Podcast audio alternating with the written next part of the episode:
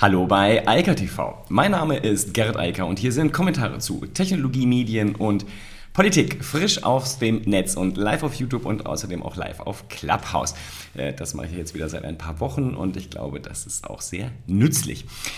Es geht heute in Eika TV um Horizon Worlds. Das ist die neue, jetzt eigentlich gar nicht so neu, aber jetzt offene virtuelle Welt von Meta. Außerdem geht es um Decentraland. Das ist die schon etwas länger offene, dezentrale Version einer virtuellen Welt.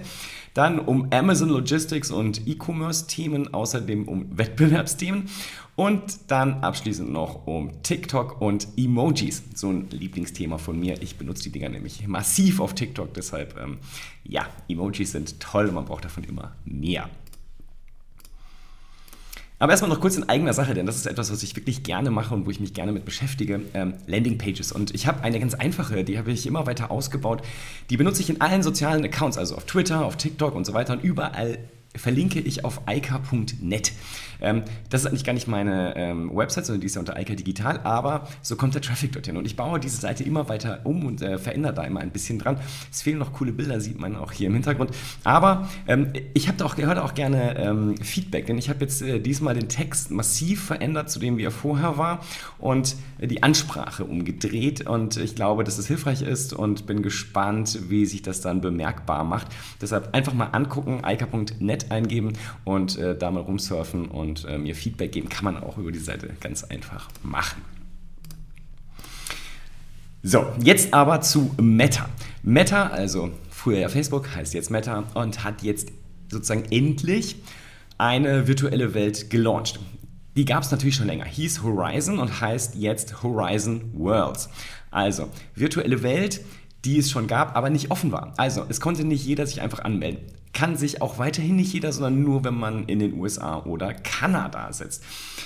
Warum Facebook das trotzdem jetzt so klein hält, Meta um genau zu sein, weiß ich nicht, aber man kann hier jedenfalls sehr genau sehen und verstehen, wo Mark Zuckerberg hin will. Und deshalb ist es natürlich spannend, dass jetzt auch mehr Leute außerhalb der Beta-Tester-Bubble jetzt mal Zugriff dazu bekommen und das auf Herz und Nieren testen können. Also, die virtuelle Welt ist jetzt offen und wir kriegen jetzt, glaube ich, alle demnächst einen besseren Einblick in das, wo Mark Zuckerberg hin will. Und ähm, bekannt aus äh, Horizon, also jetzt Horizon Worlds, ist ja, dass zum Beispiel die Avatare keine Beine mehr haben. Das war immer äh, ganz witzig und interessant in Second Life, weil das ja zu allerlei komischen, also witzigen Situationen führte, denn man konnte sich halt viel schwerer bewegen. Äh, das ist gar nicht so dumm, die wegzulassen, finde ich, denn letztlich braucht man sie ja nicht. Ähm, das, worauf es ankommt, sieht man übrigens auch hier in dem Video, zumindest auf YouTube, ist der Oberkörper und das Gesicht da. Es ist viel spannender, auch sehr viel Software-Ressourcen und Entwicklungsressourcen reinzustecken, denn wir kommunizieren halt sehr viel mit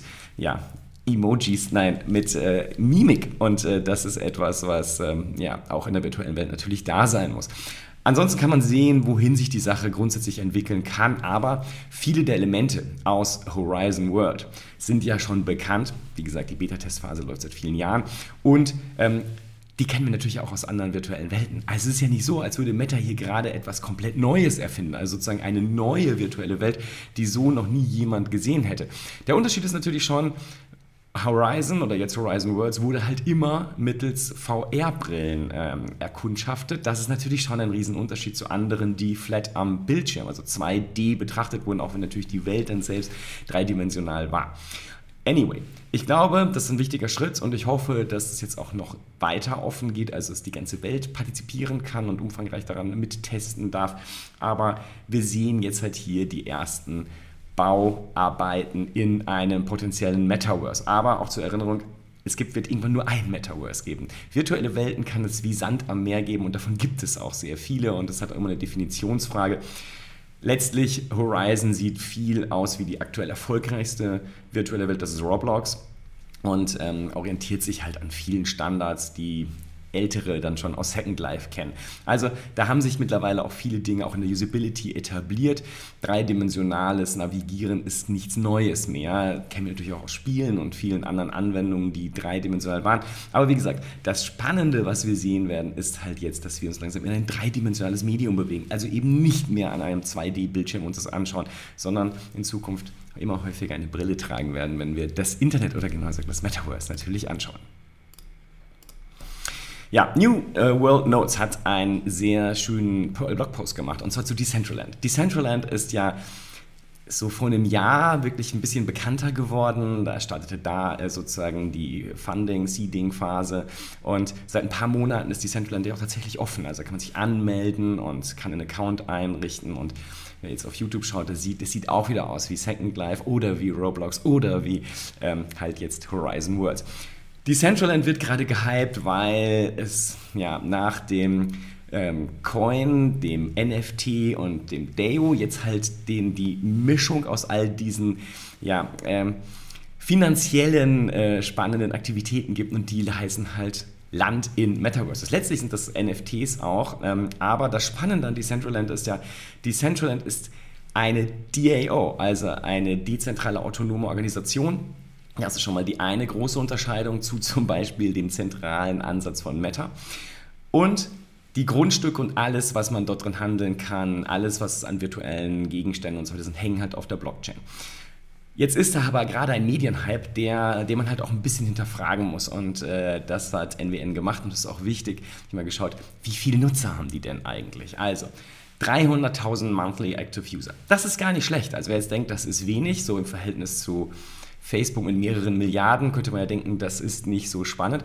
Aber wenn man sich dann halt sowas wie Horizon Worlds anschaut, die sind nicht viel größer, denn die haben insgesamt, also und das ist nicht für Horizon Worlds, sondern nur für die Quest, etwa 250.000 äh, Monthly Active User. Also das sind die Dimensionen, über die wir noch reden, wenn wir über Metaverse oder virtuelle Welten oder VR-Anwendungen reden. Es gibt nicht so viel. Ich hatte das ja auch schon, es gab diese Nachricht, dass es wohl weltweit ungefähr 5 Millionen aktiver VR-Nutzer gibt, also die in irgendeiner Form irgendwelche VR-Brillen tragen. Also nicht nur die Oculus oder jetzt Meta Quest, sondern auch die von anderen Herstellern. HTC, Sony, ganz, ganz viele, Microsoft, ganz viele Anbieter haben ja Augmented Reality Headsets oder Virtual Reality Headsets. Das ist, wie gesagt, alles nichts Neues, auch wenn man das vielleicht manchmal denken mag.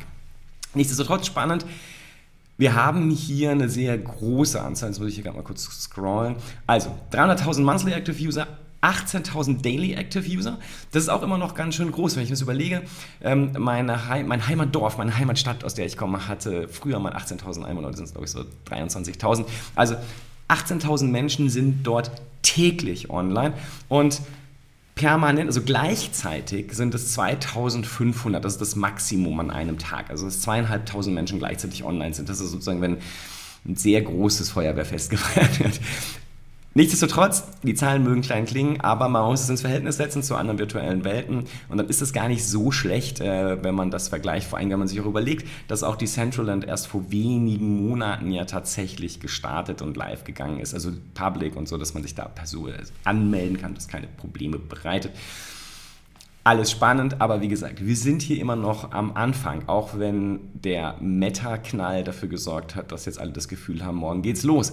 Tatsächlich ist es schon losgegangen, viele Sachen gibt es schon, aber viele Sachen sind halt auch noch neu. Das Gute ist, viele grundsätzliche Konstruktionssystematiken, die sind lange bekannt und wurden schon in vielen anderen virtuellen Welten im Vorfeld ausprobiert und finden halt jetzt auch immer wieder ihren Widerhall und Niederschlag in den neuen virtuellen Welten, die jetzt gerade entstehen. Wichtig bei Decentraland nochmal daher auch der Name her, das Ding ist auf einer Blockchain. Es ist eine Web-Anwendung und äh, eine ganz andere Herangehensweise als das, was zum Beispiel Second Life vorher war, was Roblox ist oder was halt eben auch Minecraft oder Horizon Worlds ist. Wir reden hier über eine dezentrale virtuelle Welt und das ist schon nochmal ein, ein ziemlicher Unterschied zu dem, was es bisher so gab. So, damit raus aus dem Metaverse und rein ins Internet und genau gesagt in den E-Commerce-Bereich. Da gibt es äh, sehr spannende Informationen, finde ich zumindest, zum Thema Logistik. Und ähm, das sieht so aus, Amazon in den USA hält sich da, da selbst schon längst für die Nummer 1, wenn es um die Paketzustellungen geht. Sie sagen, wir sind hier der größte Päckchenlieferant in den USA und äh, genau gesagt werden das allerspätestens Anfang 2022 werden, also mit dem nächsten Jahr. Das muss man halt auch da mal ins Verhältnis setzen. Ich hatte diese Meldung schon mal vor ein paar Jahren, da wurde auch so gesagt, 2022, wahrscheinlich aber 23 oder 24 wird Amazon der größte Paketlieferant in den USA werden. Jetzt ist es Anfang 2022, also schon äh, viel, viel früher als damals gedacht. Und es gilt wohl auch für Europa und Deutschland. Also, Amazon wird nicht nur UPS, FedEx und DHL in den USA überholen, sondern halt eben auch hierzulande die Paketzusteller, den Paketzustellern den Rang ablaufen. Und das muss man dann im Kopf halten, wenn man die nächste Nachricht liest. Denn Italien hat gerade Amazon wettbewerbsrechtlich belangt und ihnen eine Strafe von 1,13 Milliarden Euro aufgedrückt. Die Nummern und Zahlen werden da auch immer größer, das passt sozusagen auch zum Geschäft. Und da geht es um zwei Dinge, nämlich einmal um die Behandlung der Verkäufer auf der Amazon-Plattform. Das ist ja immer wieder ein Problem. Auch das Bundeskartellamt beschäftigt sich damit gerne. Aber den Italienern ging es auch noch eben um den Logistikbereich. Und zwar um die Art und Weise, wie Amazon die Amazon Logistics an die Dritthändler anbietet und wie sie generell den Markt dort dominieren. Das zumindest sagt die italienische Wettbewerbsbehörde und sagt, Amazon ist so groß, dass sie zumindest in Italien ähm, eine übermäßige Marktmacht haben und diese auch ausnutzen. Das ist ja immer noch so ein wichtiger äh, anderer Teil. Ähm, Marktmacht und äh, selbst eine Monopolstellung davon haben, man darf sie nur nicht unfair ausnutzen. Das ist dann das Problem, wobei da manchmal, glaube ich, auch die, ja, die Gradlinie, der, der Grad, die Gratwanderung sehr, sehr eng ist, der Grad, über den man dort läuft, wenn man sehr, sehr mächtig ist und einen sehr großen Anteil am Markt hat und Amazon hat den. Wobei ich auch immer wieder sagen muss, man muss dann wirklich in die Länder gucken. Wenn man das nämlich global einfach sieht, in den USA ist Walmart weiterhin der viel größere Händler, viel größere Einzelhändler als Amazon. Und wenn man sich global anschaut, dann hat Alibaba mit einem dreimal so hohen Umsatz natürlich die Nase weiterhin ganz vorn. Ja, TikTok. Ich äh, liebe das Ding und da gibt es auch einen neuen Report. TikTok wird wohl schon nächstes Jahr die 1,5 Milliarden Nutzerschaft ähm, überspringen. Ähm, es wird immer, immer schneller größer und wenn das so kommt, sind wir jetzt definitiv in Facebook-Größen. Da war ja die Nachricht vor kurzem auch schon, dass wir schon bei einer Milliarde monatlicher aktiver Nutzer sind. Die da nochmal 50 Prozent draufzulegen in 2022 ist jetzt auch nicht so eine große Kunst. Aber man sieht, was da immer noch für ein Wachstum drin ist das Format zieht die Leute halt an. Und ähm, wer hier schon länger zuguckt, weiß das ja auch. Ich habe zum Beispiel Eika TV ja komplett letztlich nach TikTok verschoben. Die klassische Variante gibt es ja hier nur noch am Freitag, also nur noch einmal pro Woche und nicht fünfmal, während es dafür viel mehr TikToks jetzt gibt, die halt eine ganz andere Reichweite haben und äh, im Format einfach viel, viel besser funktionieren. Insofern, ich bin ein großer Fan davon und ähm, ich glaube auch, dass mittlerweile gut genug bekannt ist, woran das liegt. Es liegt halt natürlich am Format, aber ganz im Besonderen an dem Algorithmus. Und dazu gibt es ja ganz spannende Nachrichten, die wurden, also genau gesagt, ein internes Memo von TikTok, das wurde der New York Times zugespielt und dann darüber öffentlich. Und dieses, äh, das heißt TikTok Algo 101 und ähm, das erklärt eigentlich nichts Neues. Alle, die sich damit beschäftigen, wissen, wie letztlich der Algorithmus funktioniert. Aber ein Element ist das, was besonders spannend ist ähm, und was man auch, wenn man, da muss man das Moment länger benutzen. TikTok, das ist eh ganz wichtig für alle, die dort irgendwann jetzt mal langsam anfangen wollen. Klammer auf, müssen, Klammer zu. Das Wichtigste, was man erlebt, wenn man TikTok selbst einsetzt, ist, dass man das Gefühl bekommt, da nicht rauszukommen. Und ich habe es auch schon ein paar Mal gesagt, ich bin echt froh, dass ich nicht 13 oder 14 bin und äh, ähm, dann mit TikTok konfrontiert werde, sondern ich damit äh, relativ entspannt umgehen kann und es vor allem zum Produzieren und Veröffentlichen benutze und wenig zum Konsumieren, weil ich da auch gar nicht zu komme. Aber wenn man sozusagen eigentlich oder gefühlt unbeschränkt viel Zeit hat, äh, dann ist der Algorithmus äh, sehr brutal, denn er macht Folgendes, ganz anders als man das von allen anderen sozialen Netzwerken kennt. Wenn man zum Beispiel äh, vergleichsweise, zum Beispiel YouTube, die ja mittlerweile mit YouTube Shorts auch Kurzvideos anbieten, also das gleiche Format dort ja unterbringen. Auch meine TikToks finden sich ja mittlerweile als YouTube Shorts auf YouTube.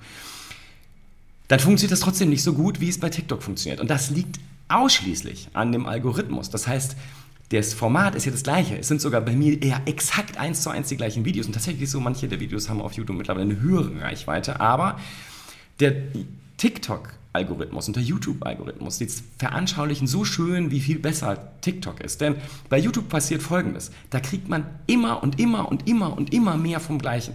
Also man kommt aus diesem Hamsterrad gar nicht raus. Also TikTok im Gegensatz dazu schafft es einem Serendipity-Erlebnisse zu bescheren, also zufällige Glücks, äh, also glückliche Zufälle zu schaffen, indem TikTok es schafft, ähnlichen, manchmal auch inhaltlich oder von der Musik oder von der Interaktion sehr andere TikToks unterzubringen, die dafür sorgen, dass man etwas Neues erlebt und keine Langeweile erfährt. Das ist nämlich das, was ich bei YouTube habe, das Problem, dass ich da, ich langweile mich da einfach. Da kommt immer wieder das Gleiche und ich kann es doch gar nicht unterbrechen, egal was ich tue. Und das gleiche haben wir auch bei Facebook und bei anderen. Die kriegen das nicht hin. Und TikTok kann genau das, Serendipity produzieren. Also glückliche Zufälle. Ich schaue mir das an, ich kriege das, was ich kenne und mag, was ich vielleicht auch schon mal geliked habe, ähnliches. Also das, was alle können, die Algorithmen, die mir ähnliche Informationen liefern. Aber TikTok schafft es halt, immer wieder neue Elemente unterzubringen. Das hat natürlich was mit einem kurzen Format zu tun. Viele Videos sind ja nicht mal 15 Sekunden lang, sondern nur 5 oder 10 Sekunden. Und da kann man halt mal was antesten, was die Leute dann sehen und entweder weiterschauen oder sich sogar nochmal anschauen oder halt wegswipen oder liken oder sonst was damit in irgendeiner Form interagieren. Und trotzdem, der Algorithmus ist einfach sehr, sehr clever in der Art, wie Neues, also Spannung aufgebaut wird, was halt zum Beispiel YouTube nicht kann. Und was halt den YouTube-Feed für mich totlangweilig macht. Weil ich will nicht immer das Gleiche angucken. Ich weiß auch nicht, wer auf die, die, Idee gekommen ist. Und es mag sein, dass da draußen ganz viele Leute sind, die das gerne haben, aber TikTok beweist meiner Meinung nach, dass das nicht so ist. Die Leute wollen Abwechslung. Sie wollen viel Gleiches, aber Abwechslung. Und, äh, genau das kann TikTok. Und das ist der Grund, warum die so schnell wachsen. Also, neben dem Format, ich habe oft genug darüber gesprochen, Mobilorientierung, äh, kurze Videos horizontal, äh, vertikal, nicht horizontal. Also das sind alles handwerkliche Sachen. Aber das Asset von TikTok ist der Algorithmus und das ist halt äh, faszinierend und ich kenne keinen anderen Feed. Wer übrigens etwas kennt, was ähnlich ist wie TikTok, bitte mal unten drunter kommentieren oder mir irgendwo schreiben, weil das würde ich mir gerne angucken, denn ähm, wie gesagt, ich hab, das ist meines Erachtens einzigartig, momentan zumindest. Ja, und einzigartig sind auch Emojis. Wobei ein Emoji immer und immer und immer wieder gewinnt, wenn es darum geht, welche Emojis werden dann am häufigsten genutzt. Und ja, ich glaube, das kennen wir alle, denn das sehen wir auch alle. Das lachende Gesicht mit Freudentränen. Das kommt immer und immer und immer wieder, zumindest in meinen Nachrichten, die ich so lese. Und ich benutze es selbst auch am häufigsten. Das kann man ja sehen, wenn man einfach auf diese häufig, am häufigsten genutzten Emojis klickt, dann sieht man ja, welche man selbst regelmäßig einsetzt. Und das lachende Gesicht mit Freudentränen ist auch bei mir immer auf Nummer 1. Allerdings, wenn ich mir dann so die restlichen, das restliche Ranking ansehe, dann ist das bei mir ein bisschen äh, heterogener, weil man sieht halt, wenn man sich die Top 9 komischerweise hier anschaut, dass es vor allem lachende Gesichter sind und Herzchen, die in irgendeiner Form in die Emojis eingebaut sind. Das sind die beiden Formate, die immer gehen. Und ich muss sagen, meine Nutzung von Emojis ist schon ein bisschen breiter. Also die sind bei mir nicht, sind, davon sind einige auch in meinen regelmäßig genutzten, aber ich habe viele, viele andere, gerade in der Top 10, die ich regelmäßiger einsetze als das hier. Aber das natürlich auch, wenn man das über alles hinweg guckt und sich überlegt, dass vor allem natürlich auch jüngere Emojis einsetzen, machen die schon Sinn. Ja? Will ich gar nicht abstreiten, aber ich glaube, man kann viel mehr mit Emojis machen. Ich nutze sie wirklich gerne zur Illustration äh, für die Vorschaubilder, zum Beispiel auf TikTok, weil das kann man super schnell ähm, benutzen, hat super schnell einen Kontext und kann ähm, auch eine Emotion unterbringen, aber vor allem halt auch Kontext schaffen zu dem Inhalt, über den man dann in dem Video sprechen will. Und äh, da gibt es halt viel Abwechslung und da kann man viele, viele Dinge machen. Ich bin auch jedes Jahr froh, dass immer wieder neue und immer, immer mehr Emojis dazukommen. Die Tierwelt, die Pflanzenwelt äh, werden wir wahrscheinlich noch viel mehr sehen. Da gibt es noch viel, was äh, Apple, Google und Co. dort nachliefern können. Das war's. Ich wünsche mal wieder ein schönes Wochenende. Sieht nach gutem Wetter aus. Äh, also nutzen, schön draußen bleiben. Das ist besser als drin. Das Virus lockt drinnen mehr als draußen. Und ähm, ja, viel Spaß und Vorbereitung auf Weihnachten oder nicht. Ähm, in diesem Sinne, bis dann. Ciao, ciao.